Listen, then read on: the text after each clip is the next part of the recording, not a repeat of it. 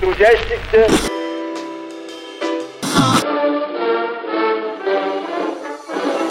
Что слушали великие предки? Личности –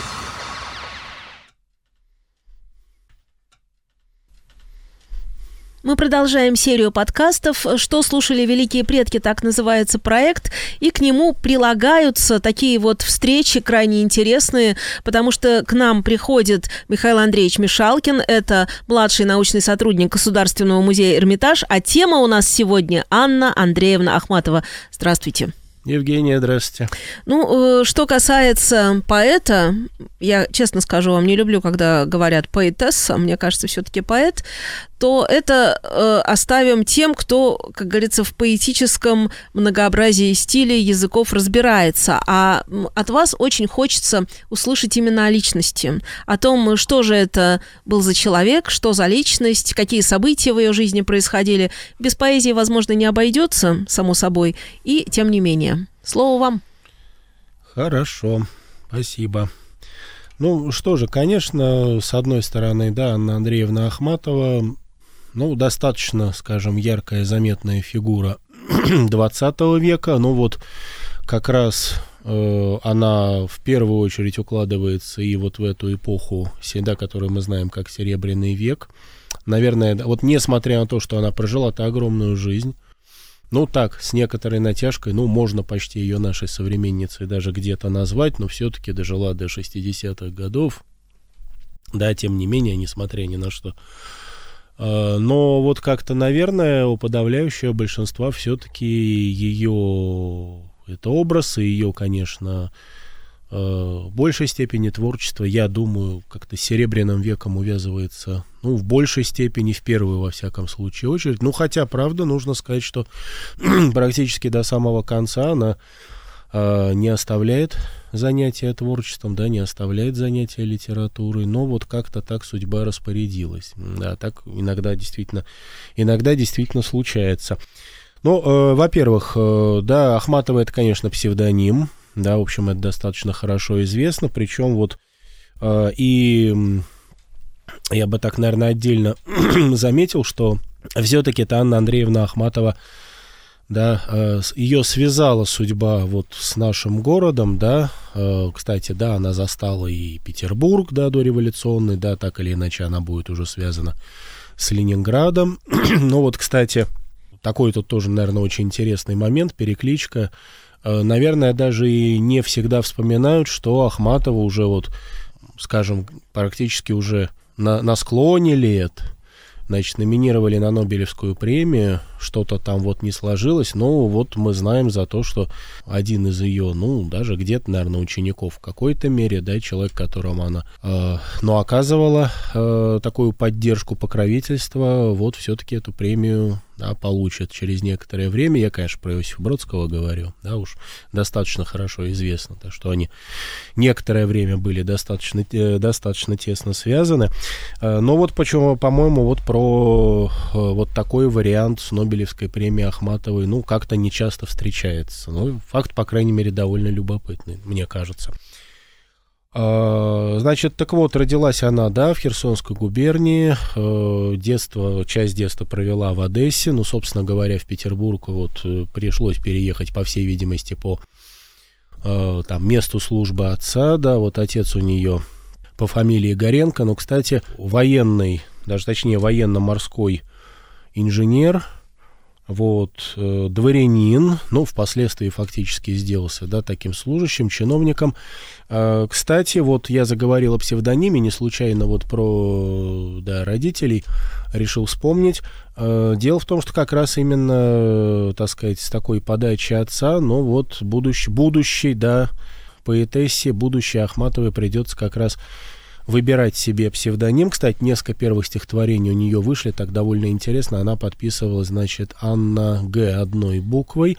Но вот, говорит, э, отец э, эти стихотворения смотрел, обнаружил, ну и так тоже очень интересно. Ну, мы много, кстати, вот в истории мировой литературы, да, отечественной литературы, чем-то похожие эпизоды э, встречаем. Он попросту ГС сказал, что не надо ей подписываться э, как бы его фамилией, да, чтобы эту фамилию не позорить.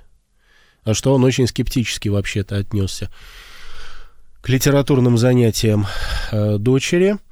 Э, вот, что, кстати, так довольно интересно. Вот мы вроде знаем, что у нас практически вся литература, да, ну, по крайней мере, там до начала 20 века она дворянская да, и все знаменитые имена, ну, по преимуществу, да, это дворяне. Вот, тем не менее, все-таки в широком смысле, да, в э, среде дворянства, ну, вообще-то, как, э, вообще-то все-таки занятия, ну, любыми искусствами, там, свободными искусствами, будь то и Э, там, живопись или архитектура, литература, как-то, в общем, не очень поощрялась, да, и не очень-то и, как бы, не очень хорошо воспринималась. Так что, ну, в данном случае, вот в случае Анны Андреевны Ахматовой мы вот такой пример э, довольно да, заметный, встречаем. Вот пришлось псевдоним подыскивать. Ну да, действительно, ее двоюродной бабушке, там девичья фамилия вот попалась, так что в результате она делается Ахматовой. Ну, кстати, там тоже такой интерес. То есть она сначала-то выбирает себе этот э, псевдоним, ну, сугубо для литературной деятельности. Он, да, вот в эпоху Серебряного века, там еще до революции появляется э, в печати. А, кстати говоря, официально, значит, по документам, да, и в, по, по паспорту она Ахматовой-то станет уже только так сказать, много лет спустя, уже после революции, уже после очередного, кстати, развода, ну вот ближе уже к концу 20-х годов, вот только тогда она, э, значит, уже официально э, свой литературный псевдоним использует как фамилию, ну, конечно, да, и читающей публике, ну, и в первую очередь в Петербурге, да, она под, она под э, фамилией Ахматова была известно. Э, но, кстати, нужно сказать, что не, не шибко-то поощрял, напомню, ее литературное, так сказать, увлечение и первый муж. Ну, во-первых, сам блест... действительно блестящий поэт, конечно, Николай Степанович Гумилев, да, там, ну, это тоже, наверное, довольно хорошо известно, там, э, когда собирались вместе, да, читали друг другу стихи, но вообще очень не любил, когда, значит, жену просили читать стихи, э, вот демонстративно там покидал комнату обыкновенно, значит, как только Ахматова начинала читать, так что тоже все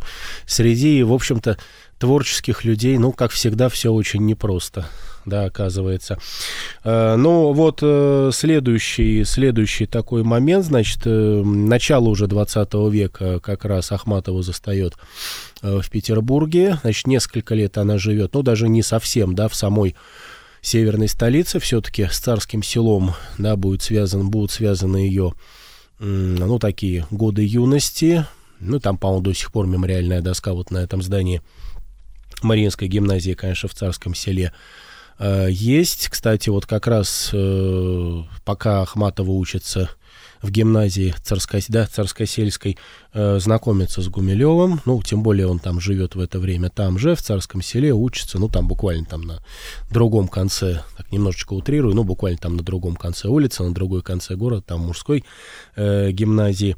Но вот э, в 1910 году э, произойдет свадьба, ну, кстати, э, свадьбу-то они будут играть уже в Киевской области, то есть достаточно далеко от Э, Петербурга. Ну, 1912 год, да, появляется такой небезызвестный, да, единственный, кстати, сын Ахматовой, ну, Лев Николаевич, естественно. Вот, и, кстати, вот как раз э, такое начало уже десятых годов 20 века, ну, как раз и являются вот временем некой некоего восхождения Ахматовой, потому что и, значит, публикации там первых стихотворений, вот 1911 год, кстати, в газете у Горького «Новая жизнь», вот у нас была целая передача Горькому посвящена, но вот так, так где-то, ну, тут даже, наверное, не ирония судьбы, собственно, но вот такая довольно любопытная пере, такая перекличка, связка, ну, действительно, вот в той самой газете, кстати, которую э, долгое время как-то почему-то, и мы говорили, ее все как бы немножечко считали больше политической, почти партийной, ну, хотя вообще-то формально она к партии большевиков не принадлежала. Ну да, Горький предоставлял, так сказать, страницы своей газеты, вот мы говорили и Ленину, и Луначарскому, да, там публицистам из партии большевиков, ну, по существу это была газета такая, да, литературная э, в первую очередь, но вот, тем не менее, на ее же страницах, да, стихи Ахматовой появляются. А дальше, ну вот она оказывается некоторое время, по крайней мере, близка к кругу мира искусства, потому что тут и знаменитые журналы, это журнал «Аполлон». Ну, на самом деле, это вот, тоже довольно судьба такая интересная, странная. Э, вроде бы довольно торжественно они начинались, открывались, значит, э, действительно, э, вот члены этого общества «Мир искусства» там э, все делали для того, чтобы создать, ну, вот некий такой привлекательный образ этих изданий. На самом деле, очень недолго они все держались, ну, фактически так сменяли, ну, как-то почти из года в год э, друг друга. Ну, самое знаменитое, это, конечно, журнал «Аполлон», Чуть менее, по-моему, известный до сих пор это журнал «Сириус», но вот буквально там он несколько месяцев просуществовал, несколько выпусков, ну, э, там вот и Сергей Николаевич Тройницкий, Э, участвовал, и знаменитый график Нарбут, там Степан Еремич, ну, кстати, такие очень интересные имена, вот, по всей видимости, с которыми была там так или иначе знакома Ахматова. Кстати, э, вот все перечисленные имена, которые я сейчас сказал, они вот имеют прямое отношение к Эрмитажу, причем, в общем-то, некоторые к Эрмитажу, вот императорскому еще, ну, как Тройницкий, конечно, и э, еще в большей степени вот такому уже становлению государственного Эрмитажа после революции, после, на фоне событий 1917 года. Значит, 1912 э, год, ну вот тоже ряд поэтических сборников, значит, это и вот участие в этом обществе цех поэтов, ну да, мы сегодня так не будем сильно, наверное, в литературу углубляться, но все равно там надо назвать это хотя бы, наверное, слово, акмеизм, ну, слово, кстати, которое было, да, вот использовано Э, как раз выбрана Николаем Гумилевым, да, и, ну, наверное, у современного человека вот он читает, да, наверное, вот футуристы, авангардисты, ну, как-то они, в принципе, э, ну, не то что хороши, но довольно яркие, хотя бы, да, сразу можно понять, что они сильно и не только старались, да, отличаться, они отличались. Да, вот там, наверное, вот с символистами и акмеистами гораздо труднее. Мне кажется, что в школе, ну, вот еще я свои времена помню, как-то все больше предпочитали читать стихи все-таки, ну, вроде акмеистов, хотя э, вот, вроде не так уж сильно они друг от друга отличались. На самом деле, скажем, грубо говоря, ну, акмеисты, да, немножко более вот такое просто по времени молодое поколение там по сравнению с символистами, да, ну, когда Мережковский, в общем-то, свой э, манифест символизма составил оставлял, это еще самое начало 90-х годов, ну что там, Махматовой там два с половиной года, ну понятно уже как-то они туда э, не попадали. Да, даже Блоку там всего было 12 лет, ну где-то ближе, да, вот к тому поколению. Да, и здесь это уже молодое поколение, кстати. Да, вот и о блоке у нас с вами была, был большой разговор. Кстати, тоже можно вспомнить, что вот э, Ахматова блоком там и увлекалась, и восхищалась, да, и стихи как раз его читала, у нее там был, там, в общем, понятно, что ряд подражательных а, лирических произведений. И вот знаменитое, кстати, там стихотворение у нее есть, посвященное Е-блоку, да, и вот она появлялась в этой квартире на, в доме на пряжке.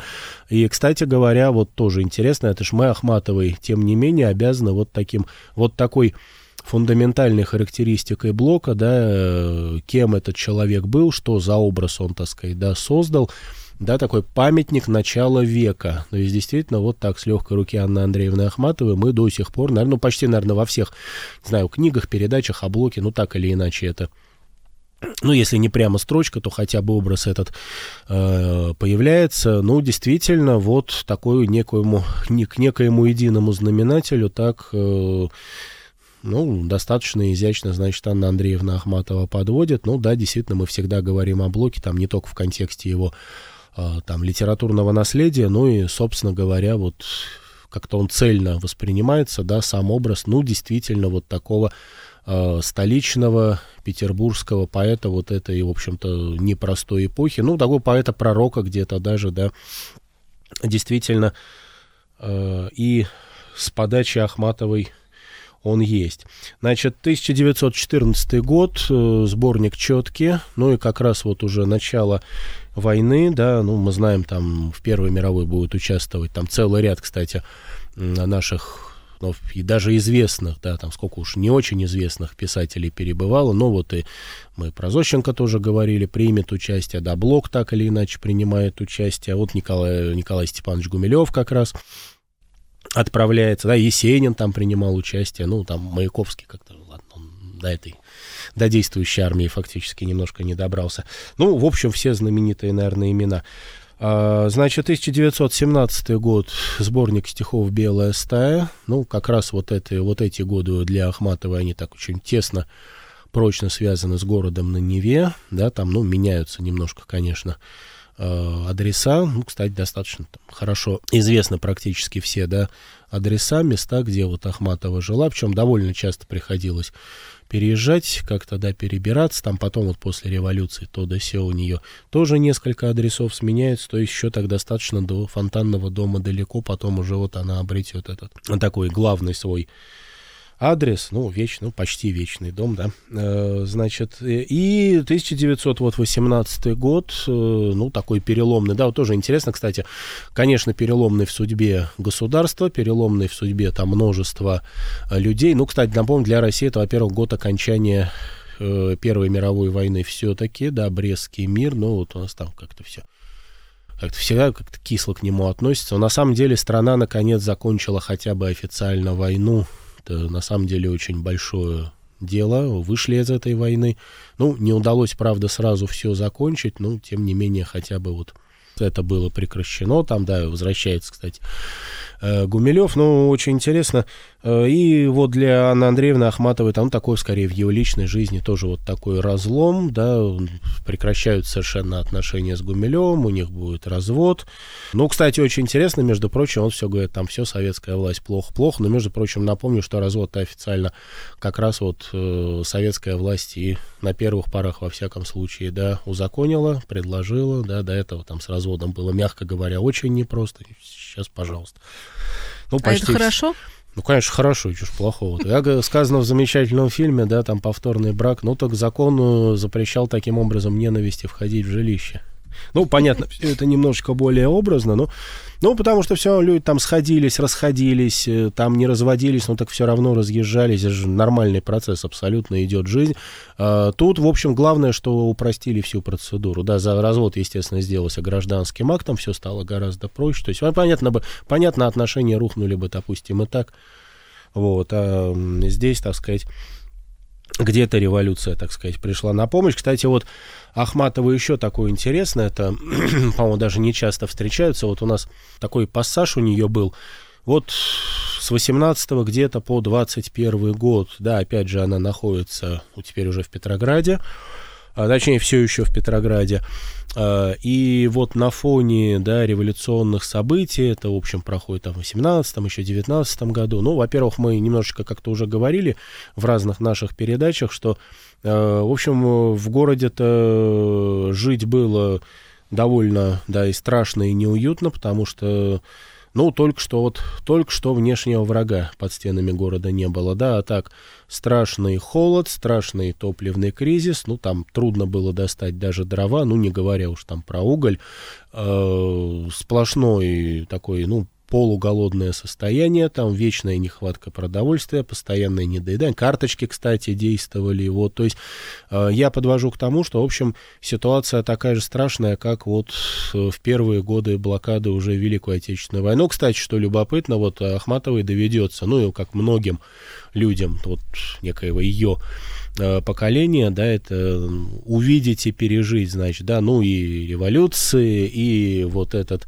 ну, действительно, мучительные, очень тяжелые годы вот гражданской войны, э, еще и блокаду и Великую Отечественную она, да, застанет, там даже переживет, ну, то есть, действительно, целый вот такой сон э, исторических событий, таких мрачных, конечно, в основном, да, но тем не менее вот через ее жизнь пройдут, да, свидетелем их она, ну или, скажем, даже где-то такой заложница этих событий она оказывается. Так вот, э, в эти несколько лет, да, с одной стороны, очень такая тяжелая жизнь, с другой стороны, вот а, Анна Андреевна Ахматова тогда ну, в дневниках, правда, напишет, что насколько преобразился город. То есть, когда ободраны были всевозможные там э, вывески с торговых купеческих лавок, убранные там, где ну, надо и не надо э, эти все двуглавые орлы. То есть город, она напишет, что город очистился, город предстал вот такой некой первозда... некоем первозданном своем великолепии, величии. Да, он был наполовину вымерший. Напомню, что к 1921 году там в городе, ну, что-то около 600 тысяч человек осталось. Напомню, город встречал, ну, по крайней мере, еще Первую мировую, там, ну, где-то 3 миллиона порядка, да. Ну, по крайней мере, там 17-й, начало 18 -го года, там, ну, 2,5 миллиона, точно вот эти цифры знаем, остались, да, тут на две трети вымирает. Но зато, с другой стороны, вот тогда ценителям как бы города, и, кстати, там и подключается немножечко вот это общество Старый Петербург, но вот можно было городом восхититься, насладиться. Кстати, вот то, что Ахматова тогда, нем, ну, немножечко, у нее не так много об этом, э, значит, э, писала, отражала там впечатление от города такого обновленного э, в своих дневниках. Вот то же самое в это же примерно время Остроумова-Лебедева создает там целую серию э, графических видов города. Вот можно сопоставить, да, впечатление, так сказать, которое рождается у Ахматовой, да, и вот с теми запечатленными видами да, в графике. Э, действительно, тоже вот такие художественные, по-своему художественные впечатления были очень сильными. Ну, конечно, да, страшный 1921 год. Э, напомню, что да, 21 ну вообще сложный очень 21 год. Вот мы, кстати, тоже, да, недавно, 21 год, 2021 переживали, ну, непростой, мягко говоря, потом уже, я думаю, историки там вернутся, оценят, посмотрят. Но вот 1921, да, во-первых, э, это, ну, фактически первый год без э, войны заканчивается все-таки, по крайней мере, да, здесь. Ну, причем для э, да, Петрограда непосредственно все-таки оканчивается благополучно и война на подступах, собственно, к городу. Ну, напомню, гражданская, разумеется, да, напомню, там 19 год это походы Юденича, это осадное положение в городе. Э, значит, э, в принципе, заканчивается, да, вот война в европейской части России, да, ну да, гремит еще, ну, до 22 года, ну, где-то там, где-то далеко, где-то уже далеко в Сибири, там Омск-то уже был в 20 году занят Красной Армией. Здесь, э, тем не менее, да, вот как-то по инерции события развиваются, действительно такими довольно мрачными сюрпризами э, приходят. Ну, понятно, все устали от и от этих, э, ну, скажем, от этого напряжения, конечно, гражданской войны, как вот Ленин тогда будет резюмировать, да, война кровавая почти заканчивается, ну, действительно была кровавая, действительно достаточно долгая. Конечно, с трудом перестраиваются на там какие-то худо-бедно, да, мирно, относительно мирные рельсы, и вместе с тем вот, э, да, гражданская дает себя как бы знать задним числом, потому что, ну, для Петрограда, что такое 21 год, но это, конечно, Кронштадтское восстание.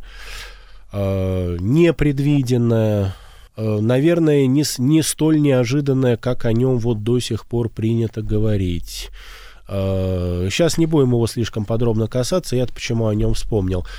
Вспомнил о том, что, опять же, отголоски вот этого кронштадтского восстания. Ну, не то, что оно там что-то сильно что-то потрясло уже, в общем, так сказать, советская Россия и, собственно, советская власть уже за годы гражданской войны там продемонстрировали свою да, крепость, твердость. Uh, ну, конечно, явилось очень неприятным сюрпризом, безусловно. И вот uh, искали, будут искать еще несколько лет Э, ну, скажем так, да, силы, вот, с которыми это восстание было связано. Найдут. Вот к осени 21 года будет раскручиваться, ну, понятно, чрезвычайной комиссии, да, Петроградской ЧК, значит, э, целый заговор, но он такой ну, естественно, дворянский, да, естественно, то есть речь идет не просто о дворянах, да, речь идет о представителях вот этого э, старого класса, напомню, которому с октября 17 года новая власть объявляет борьбу не на жизнь, а на смерть этого лозунга никто не снимал. Он, собственно, вообще-то он не был с ней, он не снимался все 70 лет советского власти, да, то есть понятно, что после там смерти Сталина как-то стало уже не до того и поспокойнее, но вообще-то мы еще даже Великую Отечественную проходили прямо под этим лозунгом, да, и там отдельно можно говорить, что там, как он притворялся в жизнь. но вот август, э, там и лето, и август, особенно 1921 года, Да, действительно, вот такая э, там э, дворянская, интеллигентская, потому что там профессора и офицеры, и бывшие офицеры, значит, э, ну, были привлечены, по крайней мере, да, там до сих пор вот степень участия оспаривается. Но, во всяком случае, вот этот заговор был объявлен контрреволюционным, да, в частности, там с монархическим оттенком. Ну что, проходит аресты, идет следствие, вот как раз под раздачу попадает Николай Гумилев. Собственно-то я к чему об этом всем заговорил в сюжете.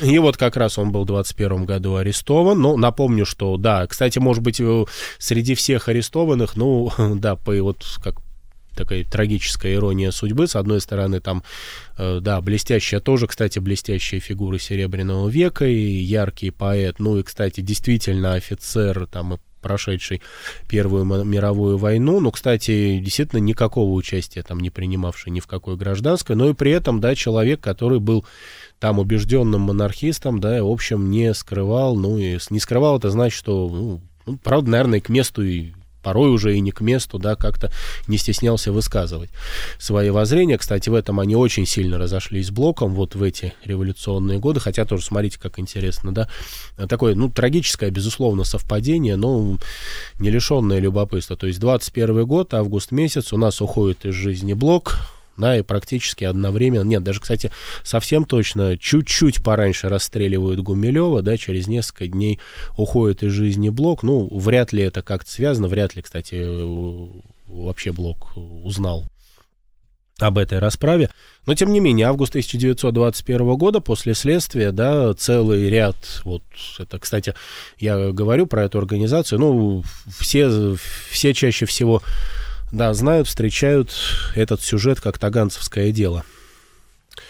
Вот. Э, ну и в результате, да, Гумилев приговорен, его расстреливают. Ну да, до этого вот э, Анна Андреевна Ахматова действительно приходит в кресты, где его держат. Ну да, как тогда не очень принято было, так сказать, сразу объявлять о там приговоре или вынесении этого приговора. То есть какое-то время она пребывает в полном неведении, там в тюрьме отнекиваются. Ну, понятно, что потом, потом как бы все тайное немножечко становится явным. Но, правда, к этому времени-то у нее уже, да, новый брак, тоже с профессором, ученым, востоковедом, там, неким Шелейко. Э, вот, с которым они, правда, разойдутся через некоторое время. В общем, такой довольно короткий был э, союз. Но вот как раз в это время, кстати, Ахматова живет там, ну, ютится точнее, да, там вместе со своей подругой, вот это довольно известный. Ну, немножко она художница, ну, скорее такая светская женщина больше, такого тоже серебряного века, Ольга Судейкина, ну, сейчас много, стали достаточно много о ней говорить, э, вспоминать, но вот они живут в этом знаменитом, в общем, тоже таком писательском по-своему доме э, на Фонтанке номер два, но, кстати, дом этот связан был в свое время еще вот с семьей Мережковских, кстати, там тоже много достаточно можно было бы назвать имен вот Серебряного века. Да, 1922 год — это такой союз Ахматовой с Николаем Пуниным. Ну, все, шалейка, там все было закончено. Кстати, с Пуниным... А, вот, кстати, очень интересный момент. Э, значит, Пунин, 22 год.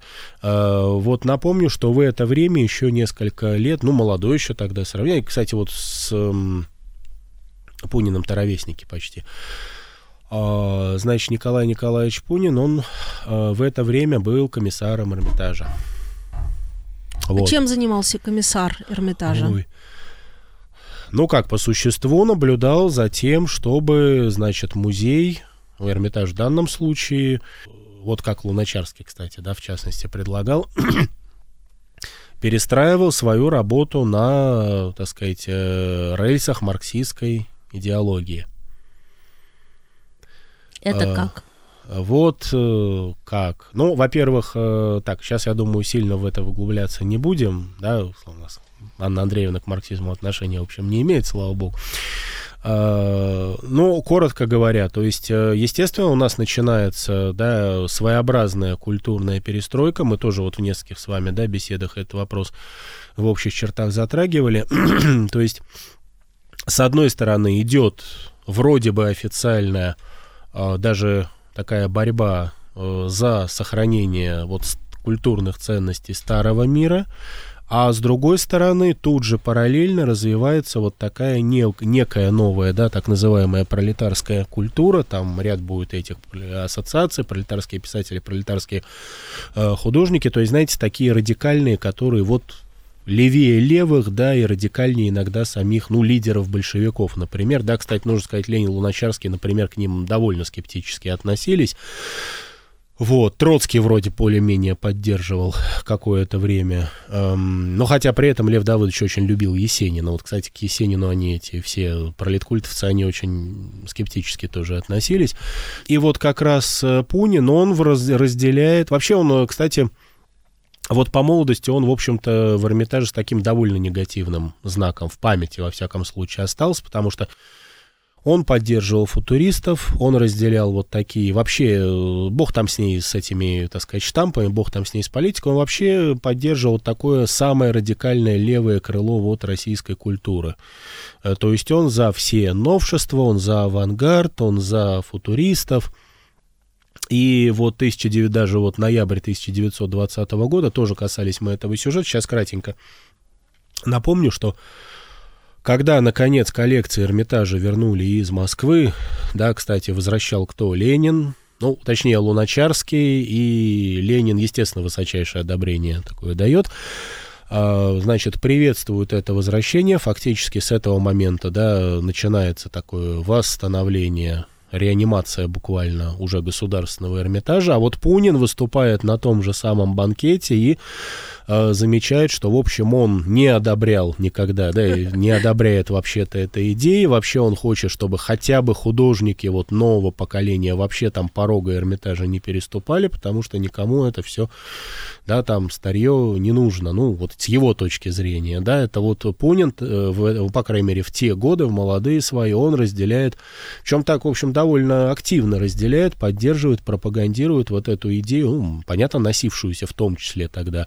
в воздухе о том, что надо бы все это с борта современности то есть на него не произвело даже то впечатление, э, то обстоятельство, что Ленин и Луначарский решили все-таки вернуть коллекцию. Но вот, тем не менее, да, он, кстати, именно выступал с точки, вот на том банкете, он выступает с точки зрения вот такой, да, некой позиции вот молодых художников, художников нового поколения. Не иначе он на этом банкете Э, что-то выпил не то? Ну, Или чуть он, больше? Да нет, он и действительно, на тот момент он и без подогрева э, был действительно таким довольно исповедовал такие довольно радикальные агрессивные взгляды. Кстати, как ни странно, потому что это тот же самый Николай Николаевич Пунин, который, ну, как знать, не знаю, там, постарев ли, по помудрев ли, да, там, ну, кстати, пройдя лагеря, в свое время, ну, в общем-то, стал в конечном счете одним из толпов все-таки такого классического искусства знания, но это будет потом, это будет примерно там через 20 лет, да, сейчас вот он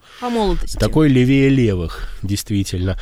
Э, ну, нужно сказать, что, к счастью, он какой-то особо роковой роли не сыграл, то есть, э, ну, тут где-то и возраст э, давал о себе знать, ну, и в какой-то мере, конечно, опять же, прям скажем, ну, по-моему, даже сам Луначарский, да, на бумаге это все выглядит, ну, может быть, не всегда там хорошо и не всегда красиво, но, по крайней мере, на бумаге это выглядит хотя бы складно. На самом деле, что понимать вот под этой новой там марксистской идеологией, методологией, особенно вот в музее, тем более таком энциклопедическим, как Эрмитаж, наверное, сам Луначарский вряд ли бы истолковал. То есть вот это вот некое, вот, вот по-русски, знаете, вот пойди туда, не знаю куда, принеси, сделай то, не знаю что. Э, и, кстати говоря, да, но просто для Эрмитажей, э, для, кстати, для деятельности Эрмитажа, для эрмитажных коллекций, это, кстати, обернется в конце концов очень нехорошо, там безо всякого вот радикализма Пунина.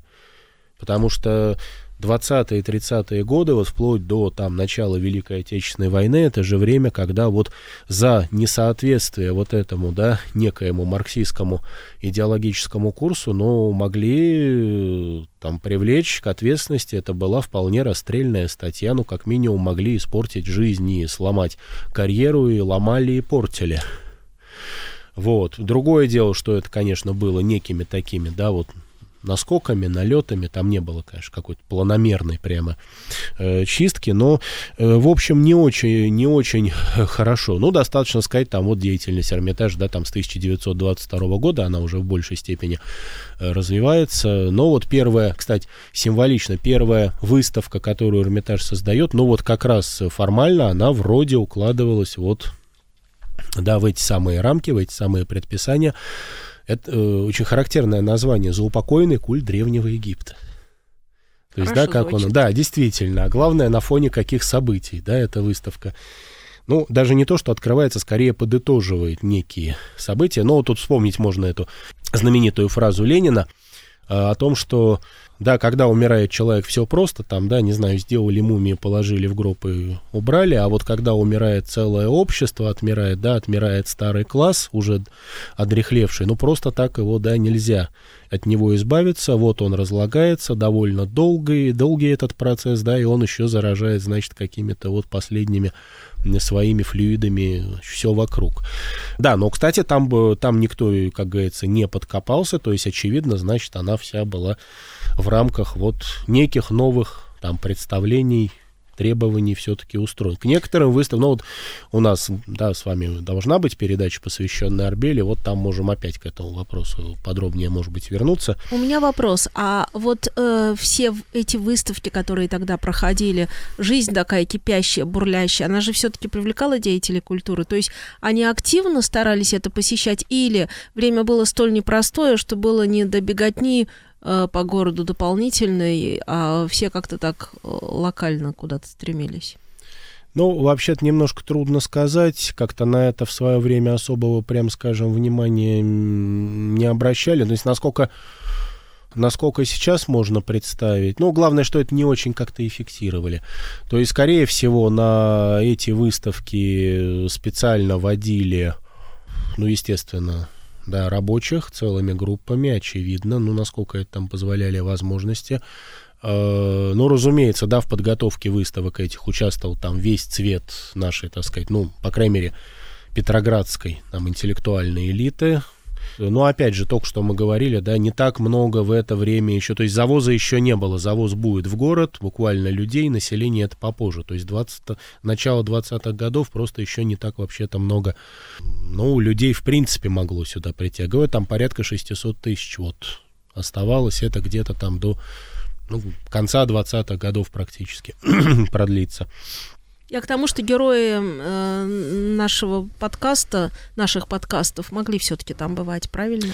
Но опять же, это вероятно, это не исключено. Насколько уж часто посещали и вообще посещали ли, ну, трудно сказать. Но, как минимум, не знаю, если вот, может быть, все дневники там Анны Андреевны Ахматовой тотально сидеть и пересматривать, может быть, знаете, где-то один-два раза мелькнет. Потом, вы понимаете, это совершенно не обязательно, э, что, например, она вообще в дневниковые записи это вносила. Знаете, ну, может...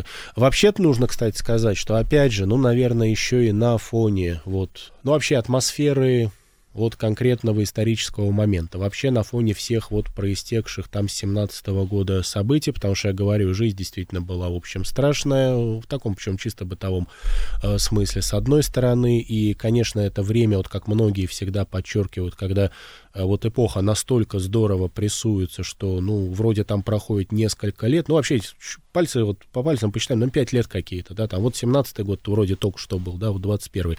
На самом деле такое ощущение, что укладываются целые, ну, хотя бы десятилетия, там некоторые про столетия даже э, говорят, и на этом фоне, на самом-то деле, вот это мы сейчас говорим, да, вот нам, я бы сказал так, вот нам так ретроспективно сейчас, да, там из нашего далеко, э, вот кажется, как, да, такое яркое событие. На самом деле событие, вот связанное с восстановлением Эрмитажа вообще, оно прошло очень тихо. Да, разрешили но, во-первых, из этого как раз э, старались не делать какой-то сенсации. То есть, на самом деле, мы сейчас говорим, вот там были, да, были речи, да, был банкет. Ну, это все было довольно кулуарно отмечено сотрудниками теперь уже государственного Эрмитажа. Во-вторых, э, ну, действительно, где-то, наверное, немножко было не до такой, ну, не до музеев даже. Э, потом, да, кстати, Еще такой интересный момент. Э, вот э, до революции, да, Ахматова и не могла бы в принципе побывать в Эрмитаже, вот том императорском. Но это как-то, опять же, прошло почти незамечено. То есть это оценят, ну, скорее всего, где-то уже в 30-е годы. Хотя вот с 20, там, ну, наверное, все-таки 21 года действительно Эрмитаж, ну, я, кстати, в данном случае подчеркну, что речь пока идет о здании нового Эрмитажа, ну, чуть-чуть там галерею сделали в Малом Эрмитаже, то есть Зимний дворец пока еще, он дворец искусств, да, его формально передали Эрмитажу, ну, до него только еле-еле там, к 30-м годам руки дойдут, там своя общественная жизнь, и культурная, и художественная, но немножко своя пока кипит, там делают, устраивают музей революции. Кстати, тоже не могу сказать, бывала Ахматова там, ну, опять же, могла быть, приходила нет, бог весть. Ну и на самом деле Эрмитаж-то стал доступным. Там, по-моему, даже какое-то время он был ну, для трудящихся бесплатным. Э, но я говорю, это как-то немножко прошло тогда, ну, на первых хотя бы порах, я говорю, почти не замечено. Вот. Ну и э, к чему мы с вами дальше подойдем? Да, конечно, нельзя не вспомнить. Да, вот 24 год, это Анна Ахматовна, Ахматова перебирается в фонтанный дом, вот получается ее там э, квартира. Ну вот как раз 1926 года, да, уже после там последнего, уже финального э, развода вот с Пуниным они развелись, э, значит, она становится Ахматовой уже да, документально. Да, и в 1939 году она вступает в союз э, писателей. Э, ну, а дальше, дальше уже э, такая чугунная поступь Великой Отечественной войны. Но вот, кстати, Ахматова встретит войну здесь, в Ленинграде, в фонтанном доме. Но, кстати, там она так в полупринудительном порядке, там и по рекомендации по-моему, даже Союза писателей, по рекомендации врачей. Вот, в, право, в сентябре уже месяца, на исходе сентября она будет эвакуирована. Эвакуирована в Казань, потом вот в Среднюю Азию ее увозят. Ну, соответственно, вот в 1944 году она возвращается сначала, сначала, правда, она вернулась в Москву, через некоторое время только удалось вернуться в Ленинград. Э, ну и вот, конечно, 1946 год, тоже такой свинцовый, трагический, ну, для Ленинграда вообще, вот только что вроде отгремела война, которая, да, городу далась такой, в общем-то, страшной ценой. И, тем не менее, вот это постановление, ну, напомню, что постановление из Москвы, постановление ЦК, да, Жданов, хотя выступает с докладом, но, по всей видимости, да, вот озвучивает волю, так сказать, выше, вышестоящего начальства. И, да, вот это вот, в общем, такой тяжелый, да, конечно, и, мягко говоря, очень неприятный, где-то, где-то, наверное, незаслуженный, но вот этот накат, да, мы знаем два э, журнала, мы знаем два имени, журналы «Звезда» и «Ленинград», вот Зощенко Ахматова. Причем э, вот я немножечко об этом говорил. Это вот, кстати, ну, вроде бы вот загадка до сих пор, да, ну, а при чем здесь они? А с другой стороны, вот, кстати, если формулировки, ну, некоторые хотя бы так внимательно прочитать, то на самом-то деле это очередной виток вот этой вот классовой борьбы, которая была, да, заявлена, декларирована вот прямо с октября 17 года. Я говорю, ее никто все еще не отменял. Ну и не будем забывать, это знаменитая ленинская, что, что у нас интеллигенция это, что, это обслуживающий класс буржуазии. Так что вот 46-й год, все это снова поднимается на щит, ну и потом, напомню, через два года начинается вот это ленинградское дело, уже политическое, уже стрессовое. Кстати, заметил, что фактически ни Зощенко и Ахматова, в общем-то, никто не тронул физически, да, э, но, тем не менее, вот такой, да, некий разнос в августе месяце 46 -го года был устроен. Ну, кстати, правда, да, Изощенко Ахматова тогда исключают из Союза писателей. Э, ну, кстати, Ахматову восстановили через несколько лет. Кстати, еще при жизни Сталина в 1951 году восстанавливали. Хотя там был такой очень неприятный эпизод. Абакумов действительно даже официально Сталину направляет, направил в свое время, э, значит, предложение, да, не арестовать ли Ахматова вообще. Ну, там судьба самого Абакумова в это время повисла на волоске, да, все, что произошло дальше, сейчас знаем, так что Сталин, ну, не обратил внимания, не отреагировал. Правда, не реагировал он, да, и на письма Ахватовой, значит, как-то смягчить судьбу его сына, там несколько раз, да, ее сын Лев Гумилев арестовывался, ну вот тоже власти не э, так сказать, не внимали, не смягчали. Ну, в 1956 году только Гумилев э, возвращается уже там.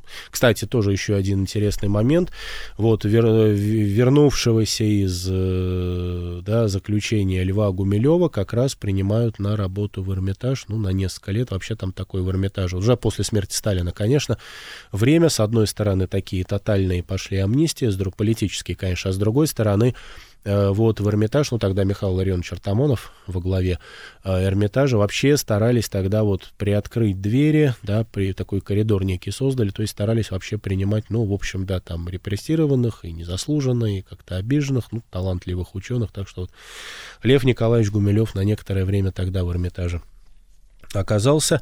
Ну и, кстати, вот тоже интересно, на склоне лет уже Анна Андреевна Ахматова э, побывает даже, ну так, знаете, вот судьба иногда так улыбается, подарки преподносит. Она побывает и в Италии, она отправляется в Англию. Ну, правда, это вот такой под, под закат уже, да, в жизни в 1966 году.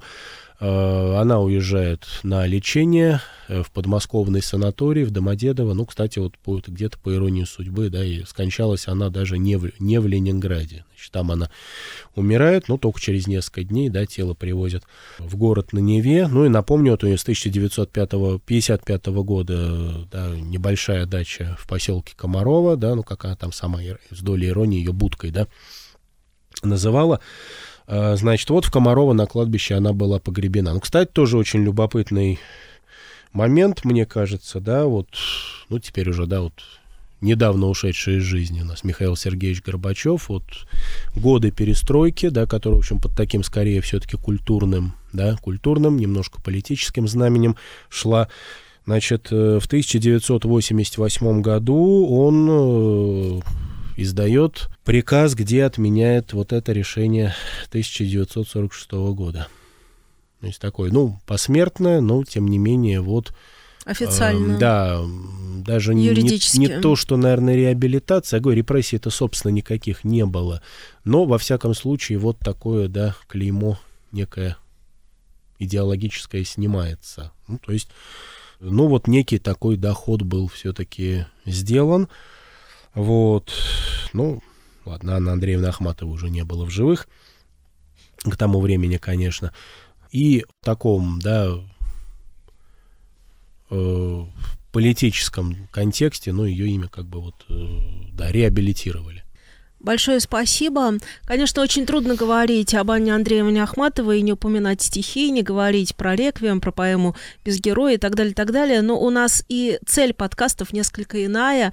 И я, конечно, благодарю Михаила Андреевича Мишалкина. Напоминаю, что у нас в эфире Э, популярная классика радиостанции и также ретрансляция на радио Питер ФМ, идет цикл программ, который называется «Что слушали великие предки?». И там мы рассказываем о том, какая музыка соответствовала той или иной исторической личности. И также в подкастах мы говорим о том, какой, собственно, исторический фон сопровождал эмоционально исторически, можно, наверное, даже так выразиться, э, ту или иную личность, э, в каких событиях, в каких обстоятельствах этот человек жил, что вообще происходило вокруг. И мы будем продолжать, естественно, так что слушайте нас и смотрите.